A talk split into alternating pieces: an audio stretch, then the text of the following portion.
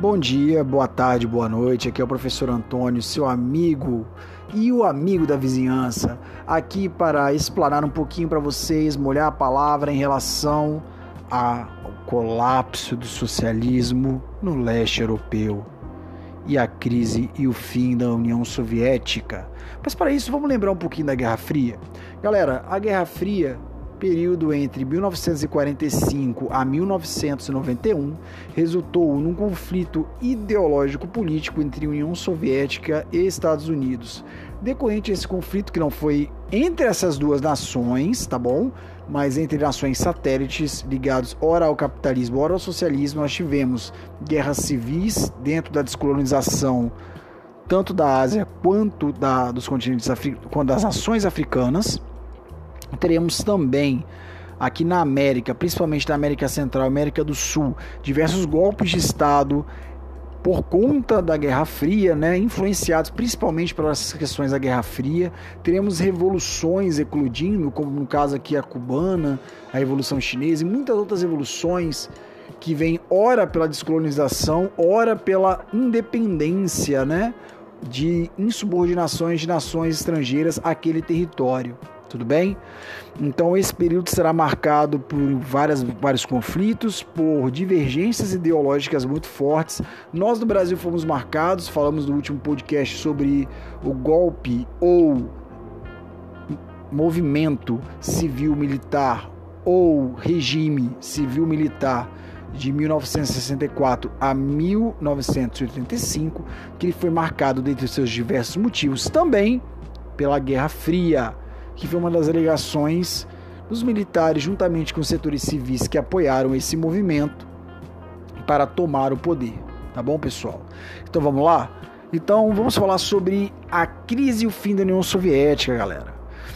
Então percebeu-se que a União Soviética sofria com o ônus militar, com a dissidência de povos ligados às repúblicas que a compunham e uma crise financeira que começava a aparecer. A economia soviética começa a ter declínio na década de 60 em diante. Então a, a supremacia socialista começa -se a se desmantelar e algumas nações começam a reivindicar direitos. E obviamente que o regime soviético tentou suprimir esse tipo de levante popular oriundo dessas camadas. Tudo bem, galera?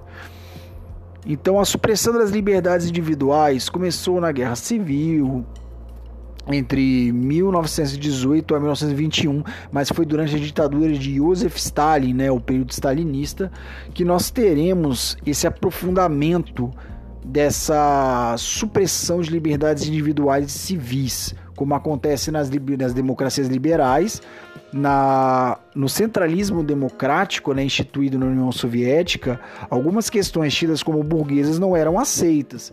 Então, tendo esse tipo de patamar, obviamente terão repressões e supressões de direito, tá bom, galera?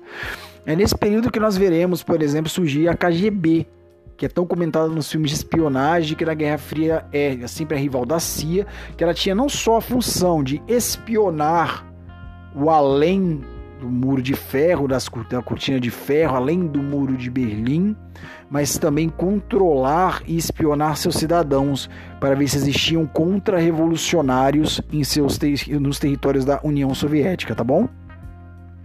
Então o Partido Comunista detinha um monopólio do poder e da palavra. As críticas ao regime, ao regime eram proibidas. Muitos dissidentes terminavam presos em hospitais psiquiátricos, onde eram internados para acobertar a repressão ou enviados para os tais gulags, né, as prisões políticas instituídas antes mesmo do, do socialismo entrar na, na esfera política russa, por exemplo, o Gulag já era uma prática, né? já era um padrão de prisão da época do czarismo que foi aproveitado ao decorrer dos anos, né? também aproveitado pelos regimes ou que depois serão socialistas. Hoje ainda existem remanescências de Gulag na Rússia, claro que não evidenciados, claro que não tão enfatizados, mas ainda existem remanescências desse tipo de prisão altamente controladora, altamente nociva e altamente mortal. As manifestações para a independência nacional nas repúblicas soviéticas também eram reprimidas em benefício da unidade, que se conservava para ser a grande nação soviética, né? Então não podia ter movimento separatista. A única nação que nós colocaremos aqui que se destacaria da União Soviética que tinha socialista, que era socialista, mas era separado da União Soviética ali naquele contexto, é a Iugoslávia, que gozava de autonomia em relação à União Soviética. Para quem lembra e gosta da história do futebol, vocês devem lembrar que tinha a seleção da União Soviética e tinha a seleção da Iugoslávia, por exemplo. Só para a gente se situar um pouquinho. O modelo da União Soviética e dos países satélites da Europa Oriental era tão rígido quanto o seu sistema político, que levava à perda de produtividade, à, à ineficiência, à escassez e à corrupção. Na década de 70, as economias do bloco soviético apresentavam taxas de declínio econômico muito grande, quase chegando à estagnação. Embora garantissem pleno, pleno emprego, devido a questões vinculadas à corrupção dentro do partido ou de sucursais do Partido Comunista, né, das respectivos países satélite, e até mesmo a não progressão econômica, a não, a não, a não venda desses produtos, né, do que alimentá-los, nós tivemos essa crise para manter, né? Não existe economia que não possa ser mantida por si só. A União Soviética não estava isolada do mundo, ela tinha uma economia, ela, ela fazia comércio também. Agora, com uma economia defasada que não conseguia competir com o avanço capitalista crescente, tornou-se complicado para potências, para, para as potências, para os países satélites, melhor dizendo, e para a União Soviética se manter. Então, quais foram os fatores da estagnação? A estrutura altamente centralizada das empresas estatais que, que eram totalmente ligados ao bloco soviético, ao Partido Comunista, né, e ao Komintern, como eles falavam, né, a Moscou, e que comprometia inovação tecnológica. As economias do bloco soviético não conseguiam acompanhar os avanços tecnológicos conquistados pelos países capitalistas, como o uso intensivo da microeletrônica e da robótica. Mas aqui tem um detalhe: por que, que isso não era implantado, professor? Porque você tinha que gerar emprego. Se eu coloco robôs em excesso, invisto em robótica, eu também tiro setores de trabalho ou até mesmo extingo trabalho. Então, isso para o socialismo, que depende do trabalho como força motriz, seria uma contradição você tirar o trabalhador do seu setor de trabalho para colocar um robô, isso também gerava uma contradição no próprio sistema. O Estado encarregava-se de fixar a quantidade e a qualidade dos produtos a serem fabricados, assim como os preços e salários. Não tinha concorrência, então tudo era regulamentado pelo Estado. O padrão de um prego que é feito ao sabor do sorvete. Tem até um episódio que Paul McCartney foi à União Soviética e tomou um sorvete lá e achou muito gostoso. E quando a União Soviética acabou, ela foi extinguida, ele foi lá visitar a Federação Russa. Ele falou que o sabor do sorvete não ficou tão bom assim, porque existia concorrência. Então, um sorvete de um lugar era melhor que o outro. Diferente da antiga União Soviética, que todos tinham que seguir uma fórmula para se fazer sorvete. Veja aí o monopólio do Estado. A rigidez desse sistema provocava distorções econômicas, como a escassez crônica dos bens de consumo. Os países do bloco soviético eram forçados a importar alimentos e demais produtos do Ocidente, mas o intercâmbio não era mútuo, pois as economias soviéticas tinham pouca aceitação no mercado internacional. Então vamos lá, galera. Na década de 80, nós teremos o último presidente soviético, né, que será o Mikhail Gorbachev ele fará uma série de reformas que culminarão no fim da União Soviética. Mas ele fez isso para acabar com a União Soviética? Não. Ele fez isso daí, galera, justamente para tentar modernizar a União Soviética e adequá-la aos padrões da economia moderna. Mas ele não queria acabar com ela. Né? Falaram que muitos falam que ele foi responsável pelo fim. Não, não foi. Foi uma conjuntura de fatores. Galera, em 85, Gorbachev assumiu o cargo como secretário-geral do Partido Comunista, né? Quando você é secretário-geral do Partido Comunista, automaticamente você também é presidente. Onde isso acontece hoje no país? Onde, onde hoje isso acontece no mundo, professor? Isso acontece, por exemplo, na China. Xi Jinping não é hoje, né, em 2020, não é o presidente da China, ele também é o presidente do Partido Comunista Chinês. Então, ele é secretário-geral da China e, ao mesmo tempo, presidente do Partido Comunista. É o caso soviético de Mikhail Gorbachev, tá bom? E de outros líderes soviéticos anteriores a ele. E em outras ações socialistas, esse padrão costuma acontecer também, tá bom? Como secretário-geral, então, do Partido Comunista, ele foi nomeado, né? ele foi eleito, no caso. Ah, não existe eleição na União Soviética, isso é uma mentira. Existe sim eleição na União Soviética, a diferença é que só existe um único partido, tá bom, galera? E ele ficou decidido a fazer reformas para corrigir as distorções econômicas e eliminar a corrupção do país. Gorbachev acreditava que poderia fazer da União Soviética um Estado democrático de direito, porém sem abandonar o socialismo. O líder soviético apresentou um conjunto de medidas que aí nós vamos falar, né, para mudar o sistema político que será a perestroika e a glasnost. A perestroika. Perestroika, olha que nome legal, bicho. Nome pra você dar pra cachorro. Vem aí, perestroika. Vem cá, imagina que legal, que doideira, ó. Que se chama reestruturação. Incluía mais autonomia para as empresas estatais e estimula a abertura de pequenos negócios familiares como lojas, restaurantes. E a glasnost. Não para dar para gato? Glasnost. Aí vem glasnost que seria transparência, estabelecida algumas liberdades políticas e direitos individuais. Com as reformas, a censura à imprensa e os meios de comunicação foram reduzidos, permitindo-se as publicações em relação às críticas ao governo soviético. Os dissidentes presos foram soltos e as estações de rádios estrangeiras antes censuradas poderiam ser ouvidas na União Soviética.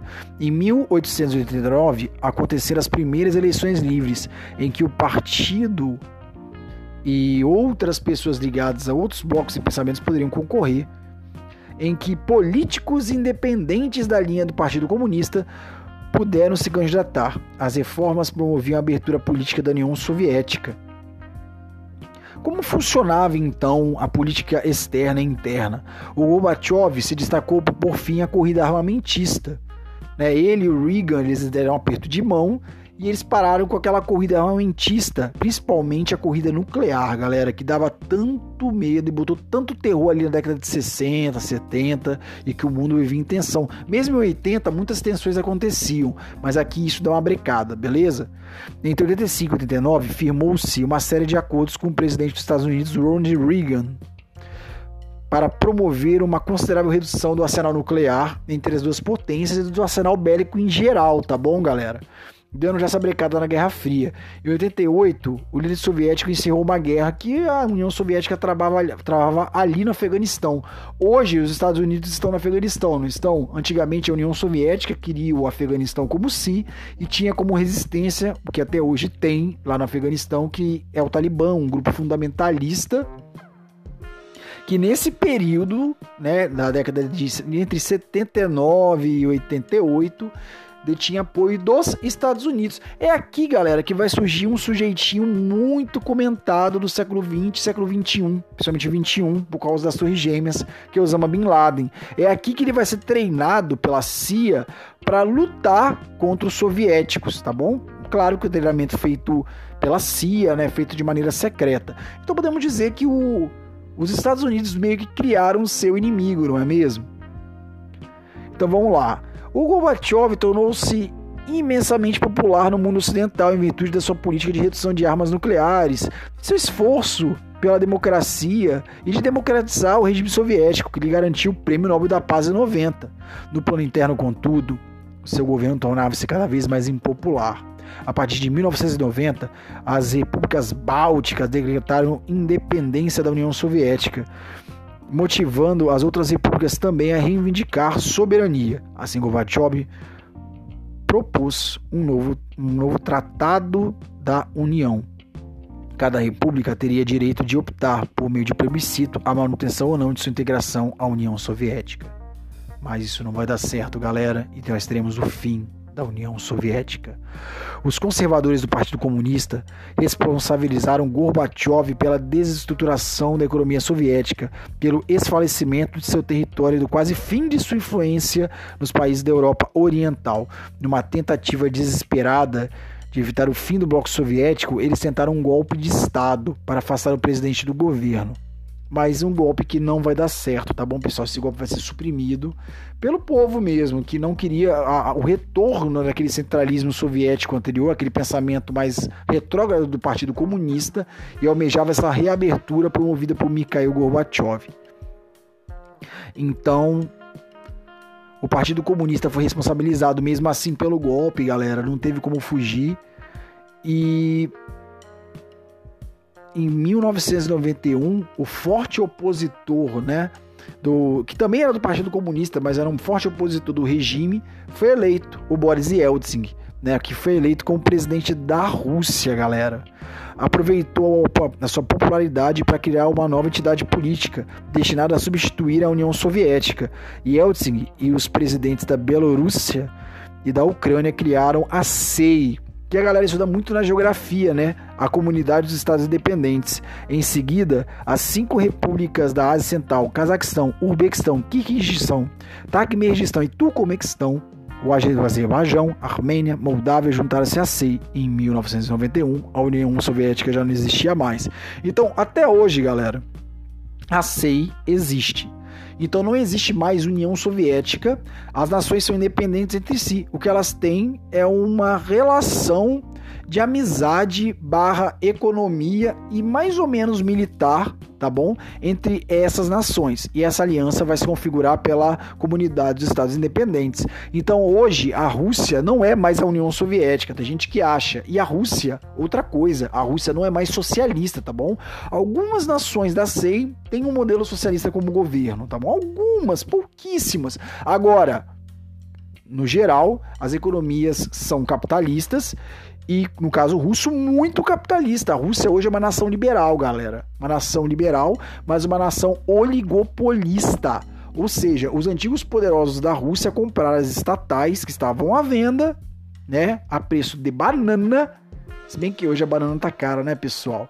Mas vamos entender o jargão, a preço de banana e vão assim montar seus oligopólios. Depois de Boris Yeltsin vai assumir ao poder um homem que está no poder até hoje, galera, o Vladimir Putin, que vai oscilar entre presidente e primeiro-ministro. A Rússia vai se tornar uma república parlamentarista, tá bom? Ou seja, você elege presidente e elege ao mesmo tempo o primeiro-ministro. Hoje, na Rússia, o partido que está em voga é o Partido Rússia Unida, que é um partido de centro-direita ou melhor, de direita, galera, e é o partido do presidente Vladimir Putin, tá bom, galera? Então, no mais, nós falaremos de maneira curta sobre a desagregação do bloco socialista. Nós teremos então um movimento polonês que o movimento chamado Solidariedade vai ajudar nessa desarticulação, até vai ter apoio de um cidadão polonês que vai se tornar papa, o Karol Wojtyla, o Papa João Paulo II, que vai ajudar nesse processo, que é polonês.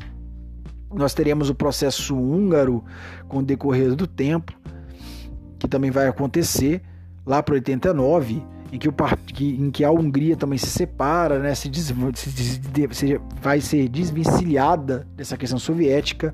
A Alemanha Oriental, que é a mais interessante para nós falarmos nesse momento. Né? Em outubro de 1989, a abertura da fronteira ocidental da Hungria né? Como eu falei, a Hungria ela se desmantelou da União Soviética. O que ela fez? Ela abriu as fronteiras. A Polônia também abriu fronteira. Isso tornou-se comum. Então tinha muito imigrante, ou melhor, migrante, porque ainda era considerado como território, mas vamos falar como imigrante, imigrantes indo para a Alemanha Oriental para ir para a Alemanha Ocidental. O que já estava gerando um probleminha aí, cara. Estava gerando um probleminha habitacional, um probleminha de refugiados. Da Hungria, que estimulou movimentos e agitações populares nas ruas da República Democrática Alemã, que era o nome da Alemanha Oriental, beleza, galera? As cidades como Berlim Oriental, Leipzig e Dresden, milhares de pessoas realizaram vigílias para exigir que o país também tivesse suas fronteiras abertas. Então, com o tempo, galera, com esse movimento, as ruas sendo tomadas, nós teremos então milhares de pessoas que se aglomeram de ambos os lados, exigindo o fim e exigindo o trânsito livre entre os cidadãos. Então nós teremos a derrubada do Muro de Berlim, sem alternativa para os dirigentes políticos da época, né? Então nós teremos em 89 aí a destruição do Muro de Berlim e nós teremos então a Alemanha Oriental comungando com a Alemanha Ocidental. Nesse período, galera, as Alemanhas não foram unificadas, tá bom? Esse é um equívoco que nós cometemos. Ainda existiam as duas Alemanhas. A unificação alemã vai acontecer de uma maneira até muito triste. As estatais serão compradas a preço também de banana e por muitas vezes aquilo que os alemães orientais desejavam não era aquilo que era colocado na bandeja política. O liberalismo foi jogado goela abaixo a princípio, os alemães orientais ficaram encantados com o capitalismo, mas depois eles conheceram o desemprego. Eles conheceram, por exemplo, outras coisas que eles não conheciam no socialismo. Então, quando a gente trabalhar aqui em Guerra Fria, a gente tem que trabalhar com ônus, que são as perdas, e bônus, que é bom. O que era bom aí? Você tem estabilidade.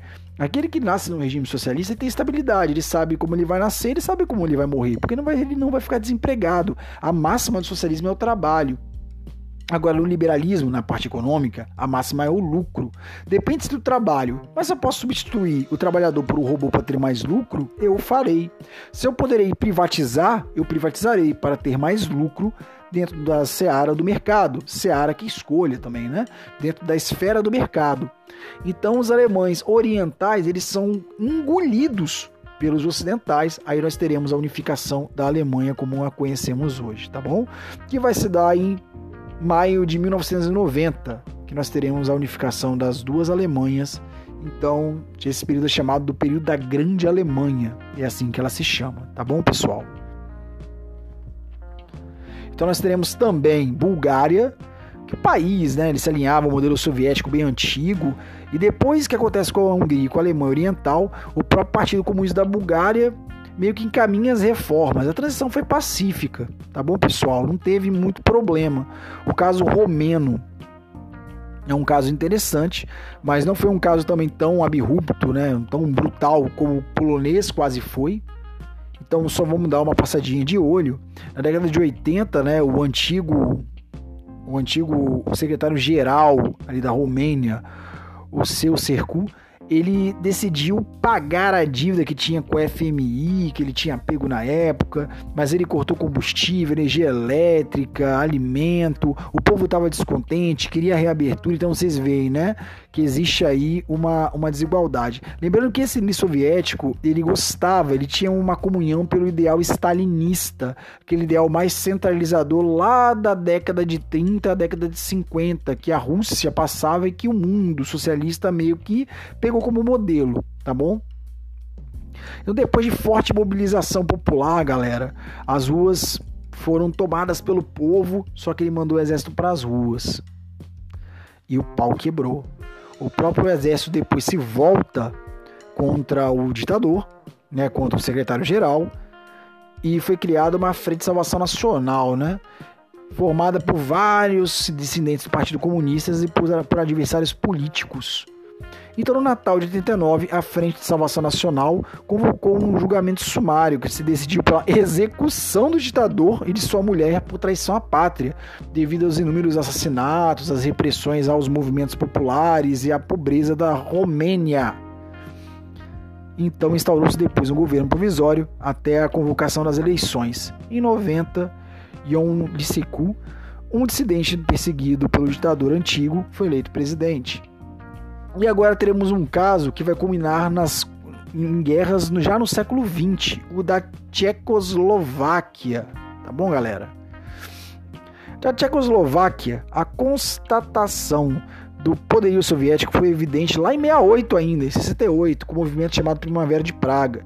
Esse movimento começou com uma revolta estudantil que ganhou força e apoio popular, que exigia reformas econômicas e fim da censura. Só que a União Soviética, a mando do governo da própria, da, da, do próprio regime da Tchecoslováquia, foi lá, mandou tanques e tropas e culminou violentamente esse movimento. Esse, esse, esse fato pode ser encontrado em A Insustentável Beleza do Ser, que é uma obra e também tem um filme que vocês podem assistir, muito bom, por sinal, e trabalha mais ou menos com a Primavera de Praga, tá bom, galera? Vale a pena assistir. Na década, ou ler o livro, caso quem queira lê-lo também. Na década de 80, diante da forte opressão social, o diretor Cusack foi afastado. Seu sucessor Milo Jacques, contudo, respondeu com violência às reivindicações de intelectuais e trabalhadores. Com a liderança de Vacval Velvel, constituiu-se o Fórum Cívico, um movimento que organizava greves e manifestações e exigia a redemocratização do país. O Partido Comunista se afastou do poder em 89, quando Havel foi eleito presidente. Seu primeiro ato foi iniciar os 16 mil, olha só galera, presos políticos do governo socialista. O processo conduziu a Tchecoslováquia da ditadura de um país único à democracia. Ficou conhecido como a Revolução do Veludo, por ter sido rápido e pacífico. Então, galera, a partir daí nós temos a desagregação né, do, do que seria o socialismo em seu modelo centralista democrático russo e a desagregação desses países também. Então, nós veremos que a, a, crise do bloco soviético, né, a crise desses países, a crise do sistema de produção, os levantes sociais levaram a União Soviética ao seu colapso. Não que estes, por muitas vezes, queriam que o socialismo acabasse, mas queriam pelo menos certa liberdade em relação às censuras, em relação à sua expressão no sentido mais apto do ser de ir e vir a uma reestruturação do que seria algo que lembre aquela democracia liberal.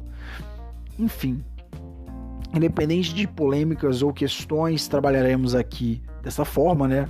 Colocando os fatos mais mais aos evidenciais, mais crus, para nós termos um embasamento na hora de estudarmos para o Enem, para estudarmos para as provas externas ou até mesmo para as provas escolares. Então, partindo desse pressuposto, como é que ficou a Europa Ocidental depois da queda do socialismo? Vamos ver então como é que ela ficou? Muitos conflitos étnicos apareceram, galera. Com a crise social e econômica no bloco no bloco soviético, galera. Então surgiram muitos movimentos nacionalistas e nacionalistas com viés, com um pensamento também racista, galera, com pensamento étnico essas tensões que aconteceram em várias regiões. Até a década de 1980, a repressão política e boa situação econômica garantiram abafar essas diferenças étnicas e religiosas entre os povos. Depois da implosão do bloco, contudo, as diferenças voltaram a aparecer, desembocando em vários conflitos de caráter étnico a partir de 1990. Nós teremos o caso da Chechênia e o caso da Iugoslávia, tá bom? Em 91, a Chechênia região de maioria muçulmana localizada no Cáucaso, ao sul da Rússia e o norte da Geórgia, decretou independência. O governo russo, porém, não aceitou perder esse território e iniciou um conflito ali armado e expansionista, tá bom, pessoal? Continuou para manter seu território, manteve-se de maneira armada, bateu o pé na mesa e falou: não, vocês não saem daqui. A guerra na Chechênia foi marcada por violência por parte dos russos e dos atentados terroristas promovidos pelos rebeldes chechenos. Pra vocês terem ideia, os rebeldes chechenos invadiram um teatro e a Rússia reprimiu esse movimento, mandando sua força de elite, a OMON, invadir esse lugar. Eles invadiram esse lugar usando um gás que foi criado da Guerra Fria que paralisava o sistema nervoso central. Isso tanto prejudicou os civis que estavam ali capturados pelos rebeldes chechenos e os rebeldes chechenos, que todos foram mortos, tá? Todos os rebeldes foram mortos. E do lado contrário, na Chechênia, os russos provocaram ataques a escolas, hospitais, algo altamente desumano. Então foi um conflito extremamente sangrento, tá bom, pessoal? O conflito foi interrompido em 2007, quando um novo governo foi estabelecido na Chechênia pelo presidente russo Vladimir Putin. Porém, a aliança entre esses dois governos não se consolidou, não consolidou e nem solucionou, nem solucionou a questão nacional, que soma o crescimento do fundamentalismo islâmico na pequena região. Inclusive, nos anos da década de 10, né, que nós podemos falar do século 21, muitas pessoas vinculadas ao Estado Islâmico, né, estão na Chechênia, galera, são ligadas à Chechênia e estão tomando como revanchismo as questões decorrentes desses conflitos religiosos naquela região beleza? Agora bora para Iugoslávia, a grande, o grande país eslavo, Né? Iugoslávia significa a grande Eslávia, a grande nação eslava do povo eslavo, tá bom, pessoal? A Iugoslávia era um país multiétnico e multirreligioso, com católicos, católicos ortodoxos e muçulmanos, no qual se falava quatro línguas: o seco, croata, o albanês, eslovênio e macedônio. Seu presidente era o Marechal Tito, evitou as tensões étnicas do país por meio de concessões e acordos até a década de 80. Com a crise política que atingiu o leste europeu na década de 80, contribuiu para romper a frágil unidade nacional da Iugoslávia despertando o anseio da independência das repúblicas submetidas à hegemonia sérvia. Em 1991, as primeiras repúblicas se separaram da Iugoslávia, a Eslovênia, Croácia e Macedônia. No ano seguinte, croatas e muçulmanos da Bósnia-Herzegovina decretaram independência da Federação Iugoslava, governada por Slobodan Milosevic. Os sérvios que habitavam a Bósnia não aceitaram a separação e iniciaram uma guerra civil apoiada pelo governo da Sérvia. A guerra na Bósnia terminou em 1995 com um acordo que dividiu o território em Federação Bósnio-Croata e a Federação Sérvia. Horrores semelhantes ao acontecido na Bósnia começaram em Kosovo em 1997, habitada por uma população de origem albanesa, majoritariamente muçulmana. A guerra foi suspensa em 99 com intervenção da ONU. Galera, quando nós falamos o nome desse ditador, Slobodan Milosevic, nós estamos falando de um ditador que promovia uma política de extermínio racial. Ele matou inúmeros, inúmeros, inúmeras pessoas que não eram ligadas à sua etnia e à sua religião. E dessa forma foram encontradas inúmeras valas a céu aberto, fotografadas e que foram expostas ao mundo. Então, nesse período, a OTAN e a ONU tiveram que intervir tanto na Bósnia quanto na Sérvia, né, para conter esses conflitos. Show de bola? Então, a partir daí, nós podemos parar, entendeu? Vamos parar por aqui, vamos dar uma respirada. Então, nós já comentamos sobre a desagregação da União Soviética, o fim do bloco europeu e as suas consequências posteriores. Meus amados, dúvidas, só perguntar para o professor, estamos aí para ajudá-los e Contem comigo para o que der e vier. Forte abraço.